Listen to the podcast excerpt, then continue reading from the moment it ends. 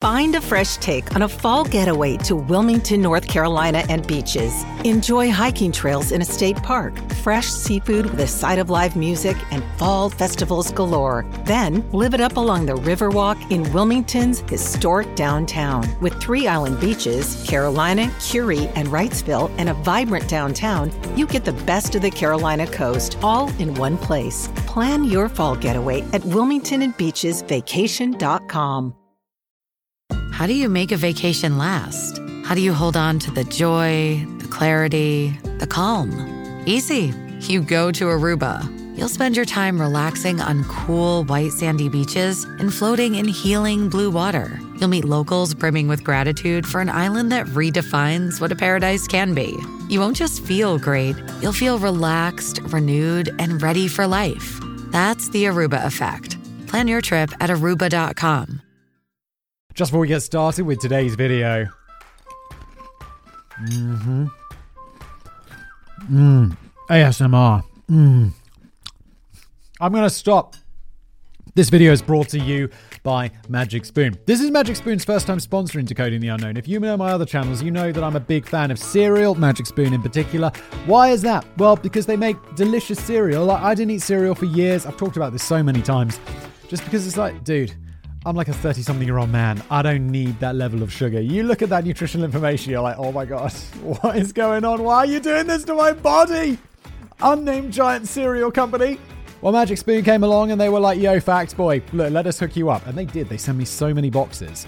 Because I think one time I ate all the cereal that I was supposed to show on screen, and now they send me like I swear it's like three times as much as anyone else. I get three huge deliveries of Magic Spoon. like multiple boxes in each box. It's awesome. And this month, there are all new. Oh, what did they say? They were like, we make healthy cereal. It's like delicious and healthy. They say, read verbatim due to legal reasons. I got you, Magic Spoon. Zero grams of sugar, 13 to 14 grams of protein, only 4 net grams of carbs per serving, only 140 calories per serving. They're also keto friendly, gluten free, grain free, soy free, low carb. I get the feeling that last one wasn't one of the legal things that I had to do, but I did it in that style. You're welcome. They sent me a bunch of new flavors. I haven't even tried gingerbread yet. I, I didn't even know what this one that I have here is. It's called Honey Graham. And I was like, I don't know what that is. But it's delicious. It kind of tastes like a biscuit. It's super good. Um, oatmeal cookie, that uh, a biscuit like a cookie, Americans. I'm sorry. Oatmeal cookie, wafer waffle had before. My favorite's the cinnamon. Still, Magic Spoon, you keep making these new ones. Cinnamon. Mmm. Mwah. Or peanut butter. Not sure. uh, use your authentic voice. I feel like I did. Um, I hope. Call to action. Okay, where do we go? Click the link below to grab a variety pack and try it out today. And be sure to use the promo code DECODE at checkout to get $5 off any order or go to magicspoon.com forward slash decode. Also, be sure you get cinnamon and peanut butter. And also try this uh, Honey Graham. These are new and exciting. Also, there's 100% money back guarantee, uh, happiness guarantee, they call it. So if you don't like it for any reason, you get your money back. You can't lose. Magicspoon.com forward slash decode. And now today's video.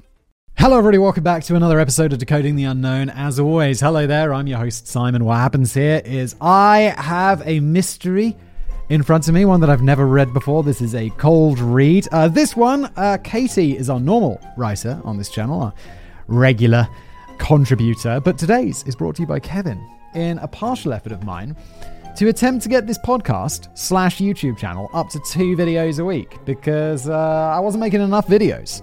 And I'd like to get it to two a week. They're not super long. I think it should be manageable. I rather like making them. I get to sit down and explore a mystery. It's uh, it's fun.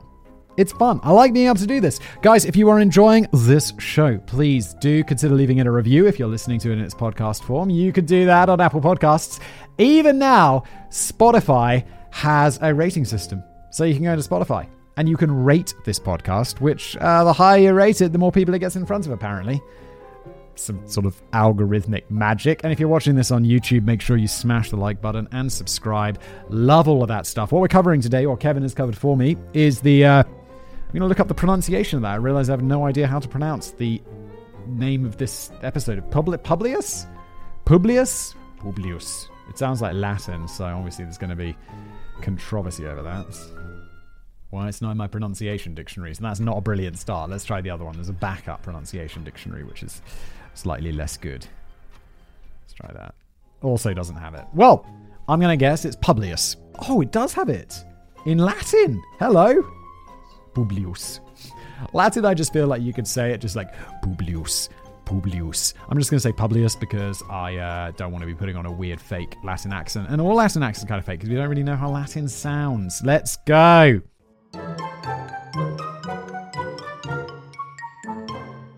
For years, I will, I will spoil it a little. I've read this one ahead.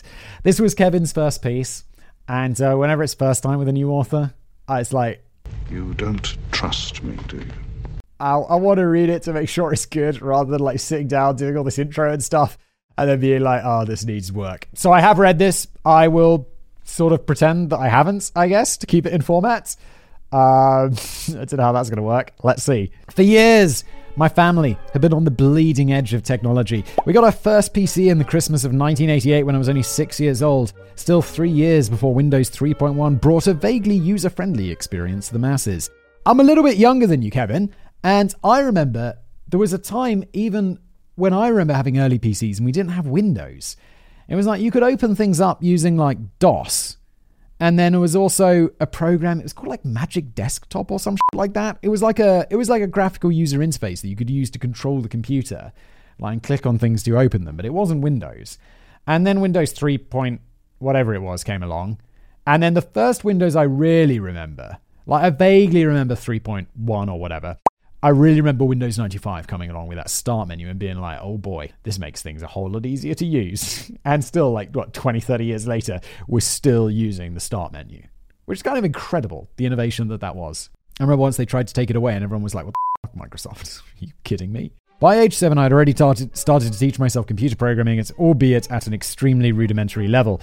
I laughed at my father when he brought a brand, home a brand new 800 megabyte hard drive, declaring that there was no way we could ever need that much storage space. Tell you what, this episode, what we're three, four minutes in, it's absolutely already well over 800 megabytes in size.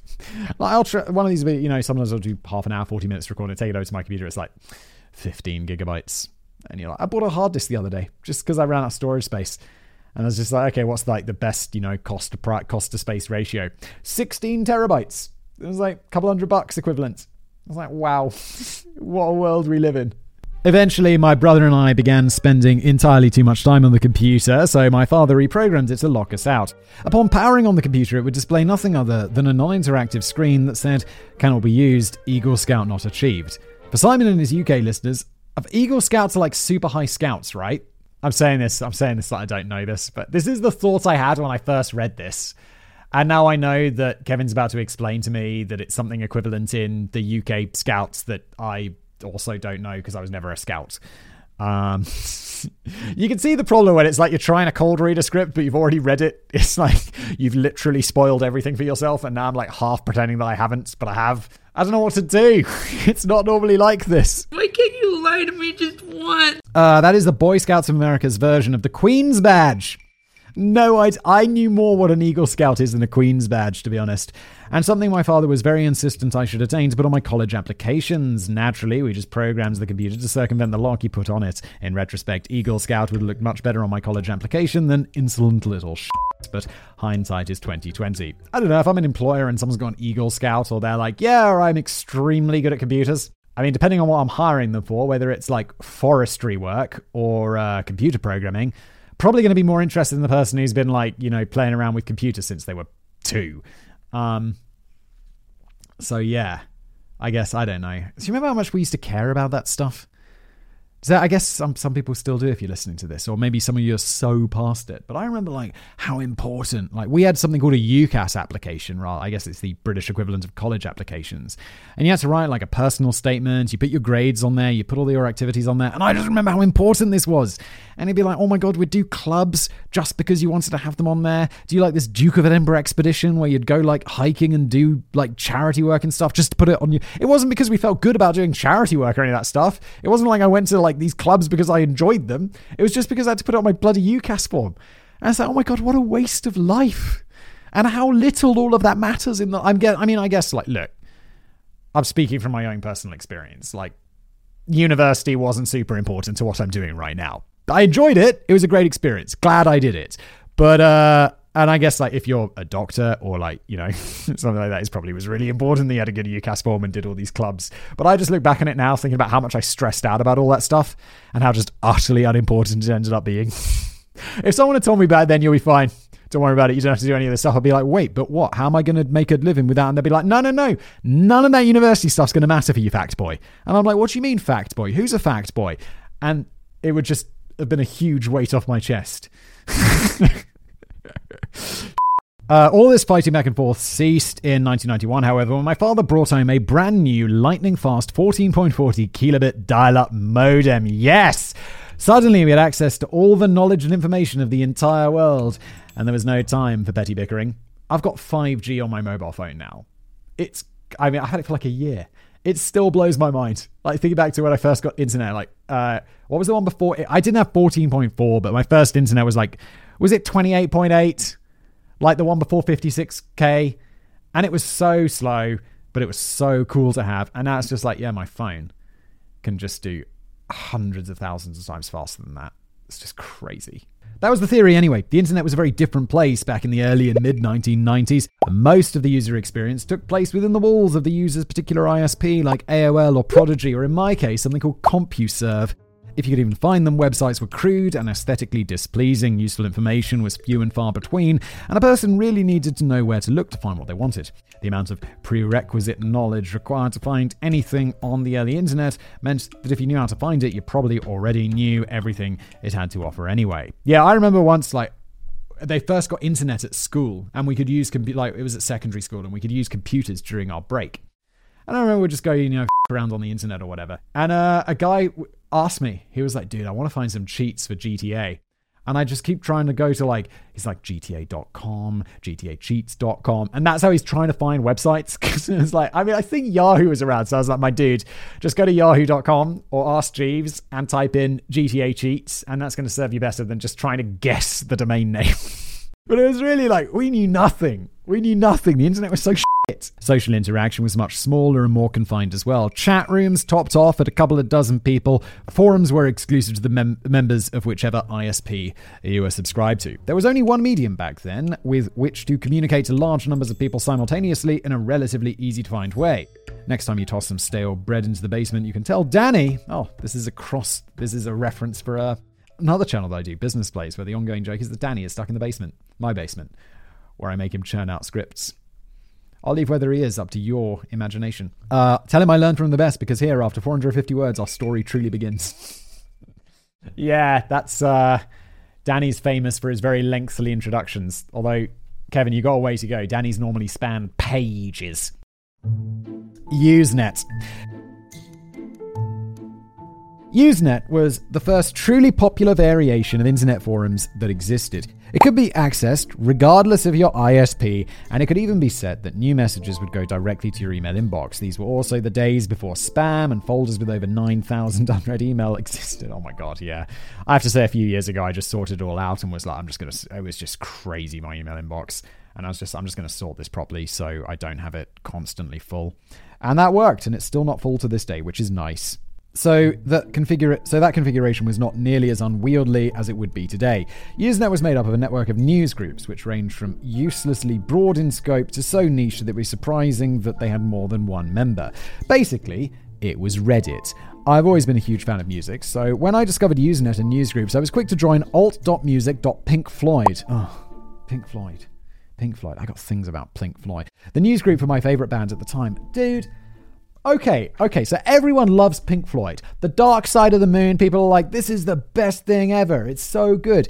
And I was like, really, all I knew about Pink Floyd was The Wall, like the, the album and the, the, the famous song. And I just never really liked it. So I was like, okay, let's listen to Dark Side of the Moon. Let's get really into it. I recently bought a pair of fancy headphones and I got that Tidal, you know, the, the streaming service and all this stuff. And I'm really listening. And I'm like, I just don't think it's very good. And there's another band I like from the same era that I recently discovered called, uh, oh my God, the name's absolutely escaping me right now. Which is crazy. Fleetwood Mac. Fleetwood Mac, who are around same time as Pink Floyd. And I'm listening to their music. This is fantastic.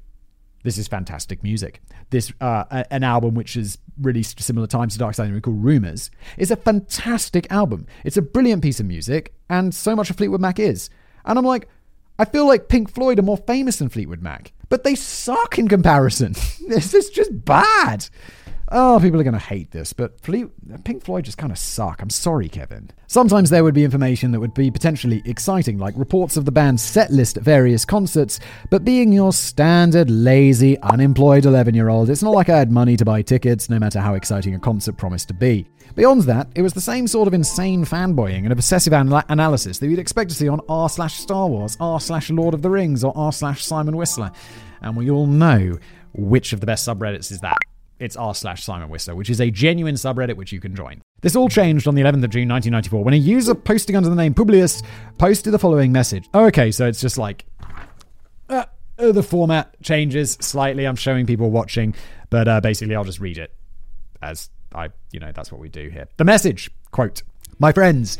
You have heard the message Pink Floyd has delivered, but if you listened, perhaps I can be your guide, but I will not solve the enigma for you. All of you must open your minds and communicate with each other, as this is the only way the answers can be revealed. I may help you, but only if obstacles arise. Listen, read, think, communicate. If I, if I don't promise you the answers, would you go? Publius. End quote. The message came amidst the 1994 Division Bell World Tour. During this tour, Columbia Records flew a nearly 200 foot airship named the Division Bell between concert venues. Also sent a press kit to the media with several general promotional videos, as well as one that simply said, A spokesperson for Pink Floyd has issued the following statement You have spotted the Pink Floyd airship. Do not be alarmed. Pink Floyd have sent their airship to North America to deliver a message. The Pink Floyd airship is headed towards a destination where all will be explained upon arrival.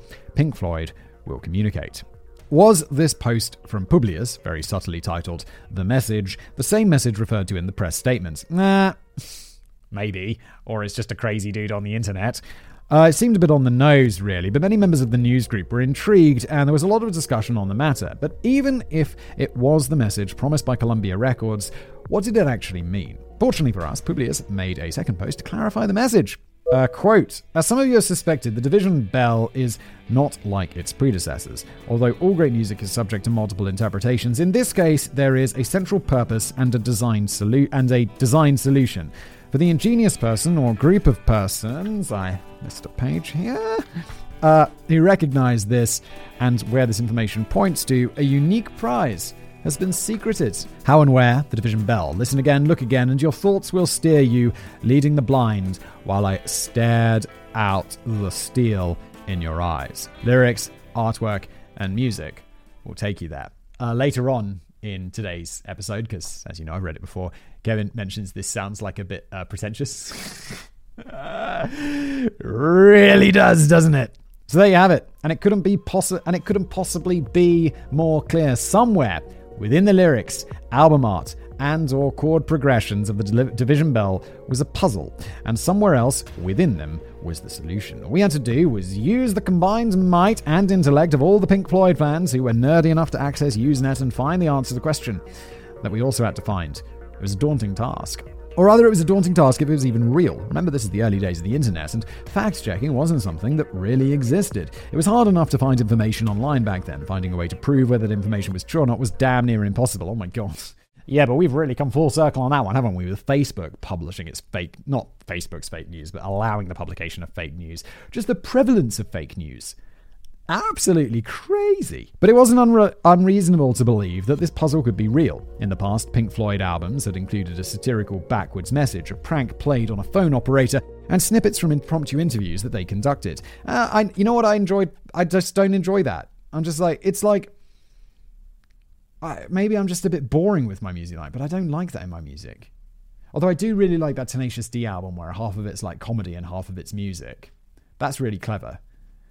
But with Pink Floyd, I'm just like, this just isn't. It's. I just feel it's just not as clever as you think, Pink Floyd. And maybe I'm just too stupid to get it. But I just, it just feels felt, it feels a bit pretentious, doesn't it?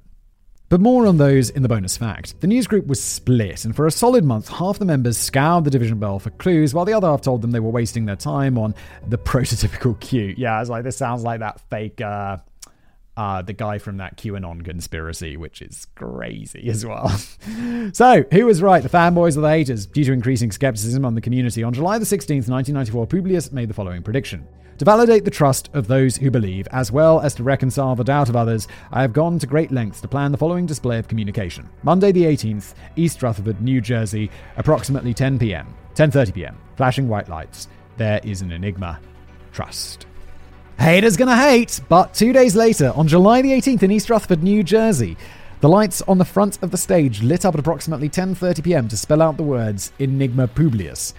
Publius. That is wait, how do they light whatever. However, okay. Yes, so suddenly this is way more real than it was before when it could have just been some stupid guy on the internet. Now it's like this guy's connected to the band somehow.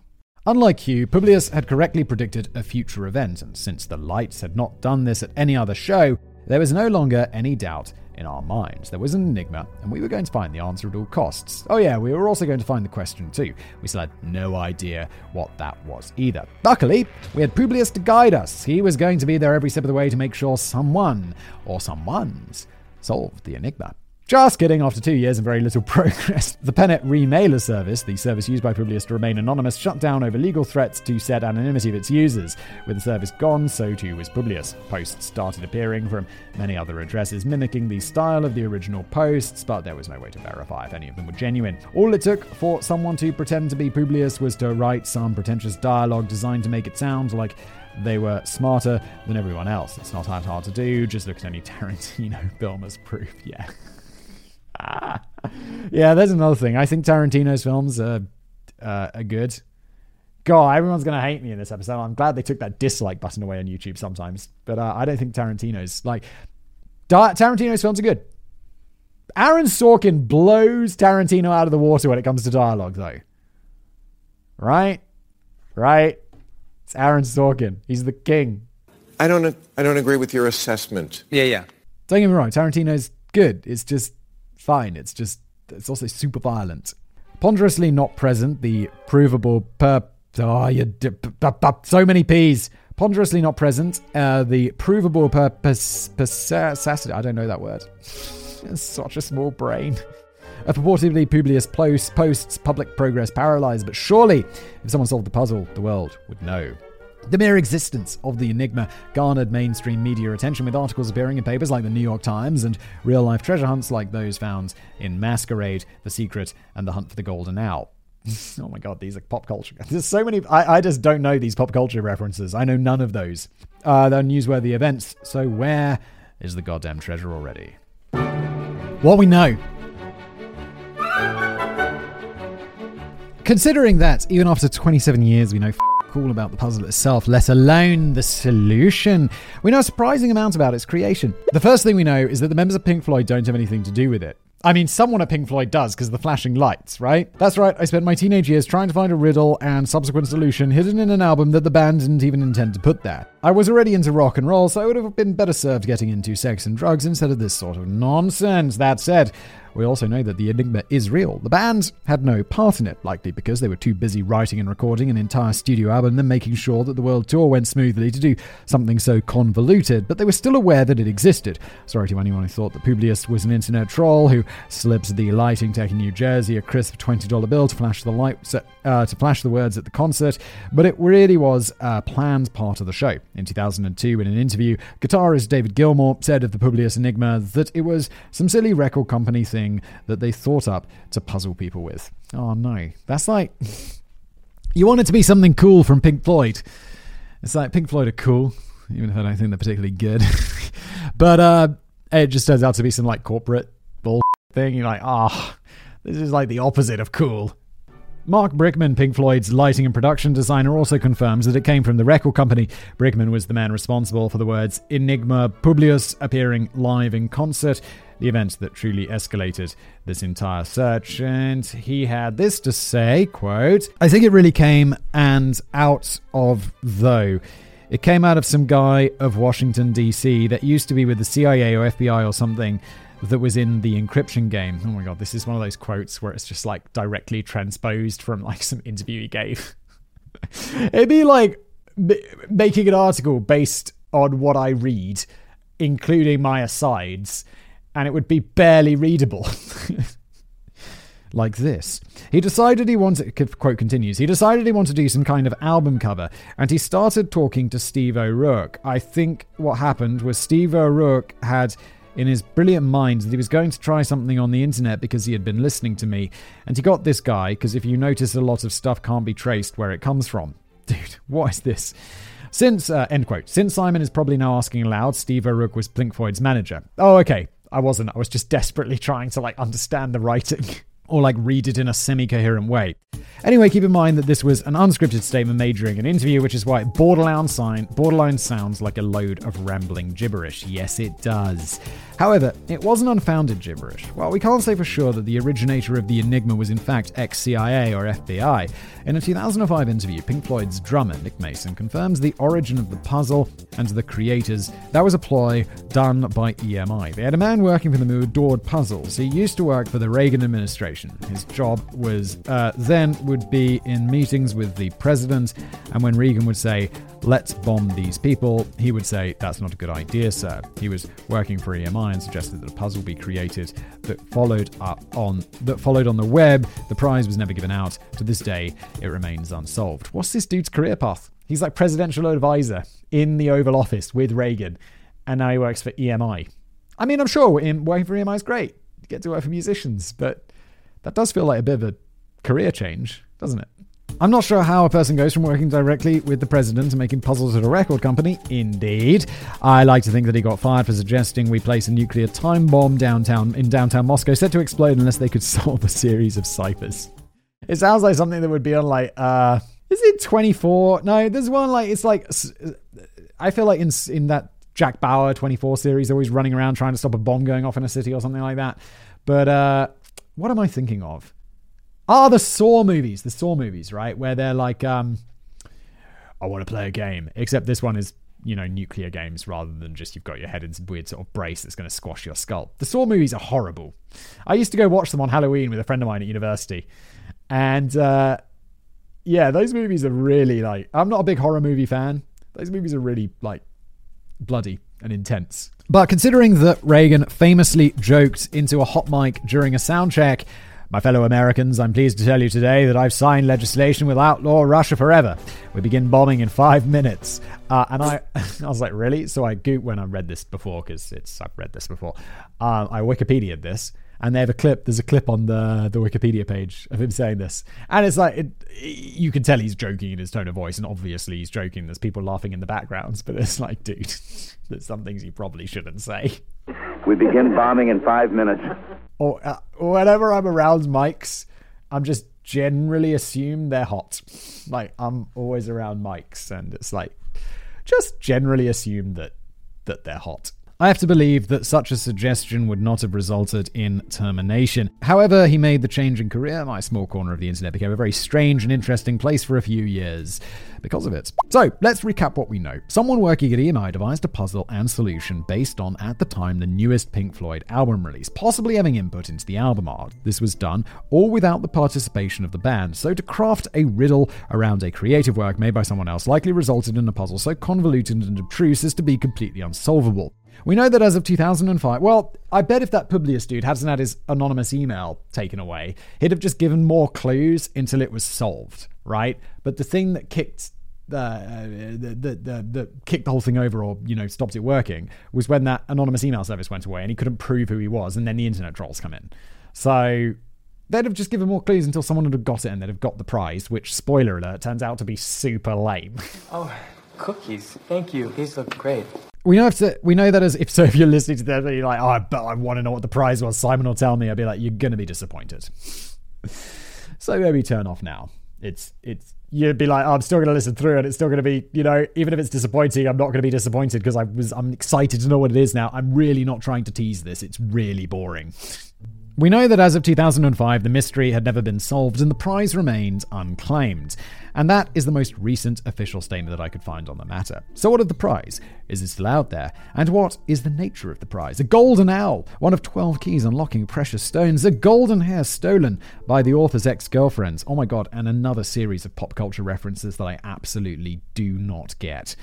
Uh, surely a prize like that would make a splash where it found, right? Or is it possible that someone solved the Publius enigma and kept the prize themselves as a secret? Since and since this is decoding the unknown, what role did ghosts have to play in any of this?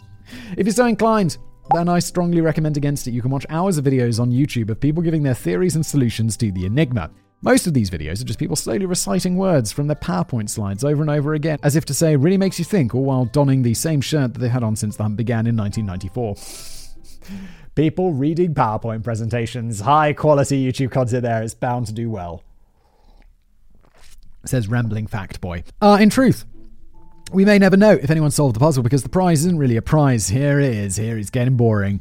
In the same 2005 interview where Nick Mason talked about the puzzle's creator, he also revealed the true and brutally disappointing nature of the prize. The prize was something like a crop of trees planted in a clear cut area or forest or something to that effect. It was not meant to be a prize of something tangible, but rather a touchy feely sort of gift that was more of a philanthropic thing than something you could hang on a wall. So after all this time, the real Publius Enigma were the friends that you made along the way. I want my money back right now. It's always those people are like, it's not about the destination, it's about the journey. Unless the destination is a potentially kick ass prize and the journey is just convoluted and annoying. I mean, it's like, yeah, yeah, a long drive down the M4. It's not about the destination, it's about the journey. What are you, what are you smoking? Since there's no prize of any value I can point you all towards, then demand a cut in- for inspiring your search. This is where the journey ends. If you enjoyed this script and would like more written by Kevin, be sure to get in the comments. Repeat call to action.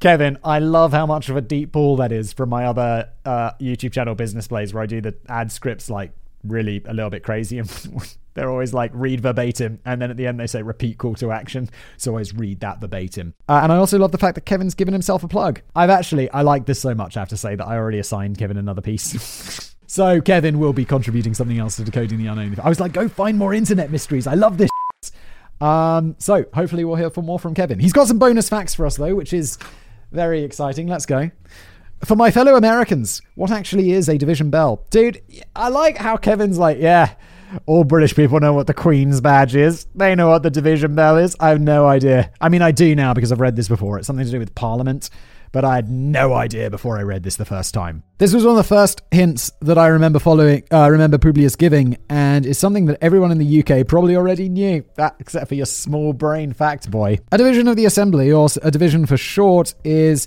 a means of voting in which members of Parliament physically divide themselves into groups and are then counted. The division bell rings for such a vote and may and also may ring at the start and end of parliamentary procedures. Fascinating. Number two, remember the backwards message that I mentioned appearing in a previous Pink Floyd work that gave the whole thing a bit of traction before the New Jersey concert? In empty spaces on the wall, there's a backwards message hidden that says, Congratulations, you've discovered the secret message. Please send your answer to Old Pink Care of the Funny Farm, Chalfont. Many people believe this is a reference to the band's original singer, Syd Barrett. I've no idea how, because I'm not super familiar with Pink Floyd or their history, but Fascinating. Number three. At the end of Young Lust on the wall, there is a recording of a telephone call in which the character Pink discovers his wife is cheating on him. Co producer of the album, James Guthrie, had arranged to place the collect call to his male neighbor, pretending he was trying to reach his wife. They wanted the operator to genuinely believe she had just caught someone having an affair, so she was recorded without ever being told the truth. The recording on the album was the second attempt, as they weren't happy with the first operator's reaction. Number four, The End of Money on Dark Side of the Moon features a number of people claiming that they were in the right. These were various roadies and, a stu- and studio crew members who were handed a stack of interview cards and asked to answer each before reading the next one. One card read, have you ever punched someone? Followed by a card that said, Were you in the right? It seems they interviewed a lot of people who felt justified in punching someone else. The iconic line at the end of the album, There's no dark side of the moon, really. Matter of fact, It's all dark, was spoken by the doorman to Abbey Road Studio. Some celebrities were also interviewed, including, Paul and Linda McCartney, but their answers were deemed too fake sounding to be used. Uh, yeah. Okay. I mean, I don't know. I just. I guess these are all interesting to people who really love Pink Floyd, but I'm just like, ah, Who cares? Number five. Finally, where did the name Publius come from? Publius was the pseudonym used by Alexander Hamilton, James Madison, and John Jay in writing the Federalist Papers. The name was chosen in honor of the great Roman Publius Valerius Publi- Publicola, an instrumental figure in the founding of the Roman Republic. Maybe they just came straight from the Roman Republic rather than via the Federalist paper pseudonym.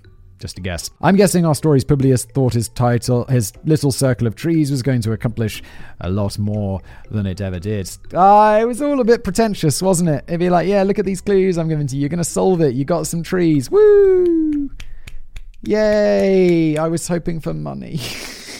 This has been a episode of Decoding the Unknown. Uh, if you enjoyed it, please make sure you smash that like button below. Don't forget to subscribe. Yo, if you're listening as a podcast, hello. Reviews make an enormous difference. They help get this show in front of more people, which is something I like because I like it when people listen to and watch my stuff. It's kind of why I do it. It's fun, but if no one was watching, I probably wouldn't, would I? That'd be a bit weird. I don't want to make any money. Yeah, so there's that. Anyway, I'll see you next time, and thank you for watching or listening.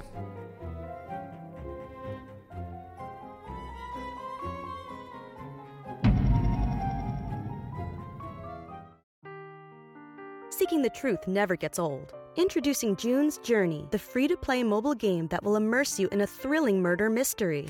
Join June Parker as she uncovers hidden objects and clues to solve her sister's death in a beautifully illustrated world set in the roaring 20s. With new chapters added every week, the excitement never ends. Download June's Journey now on your Android or iOS device or play on PC through Facebook Games.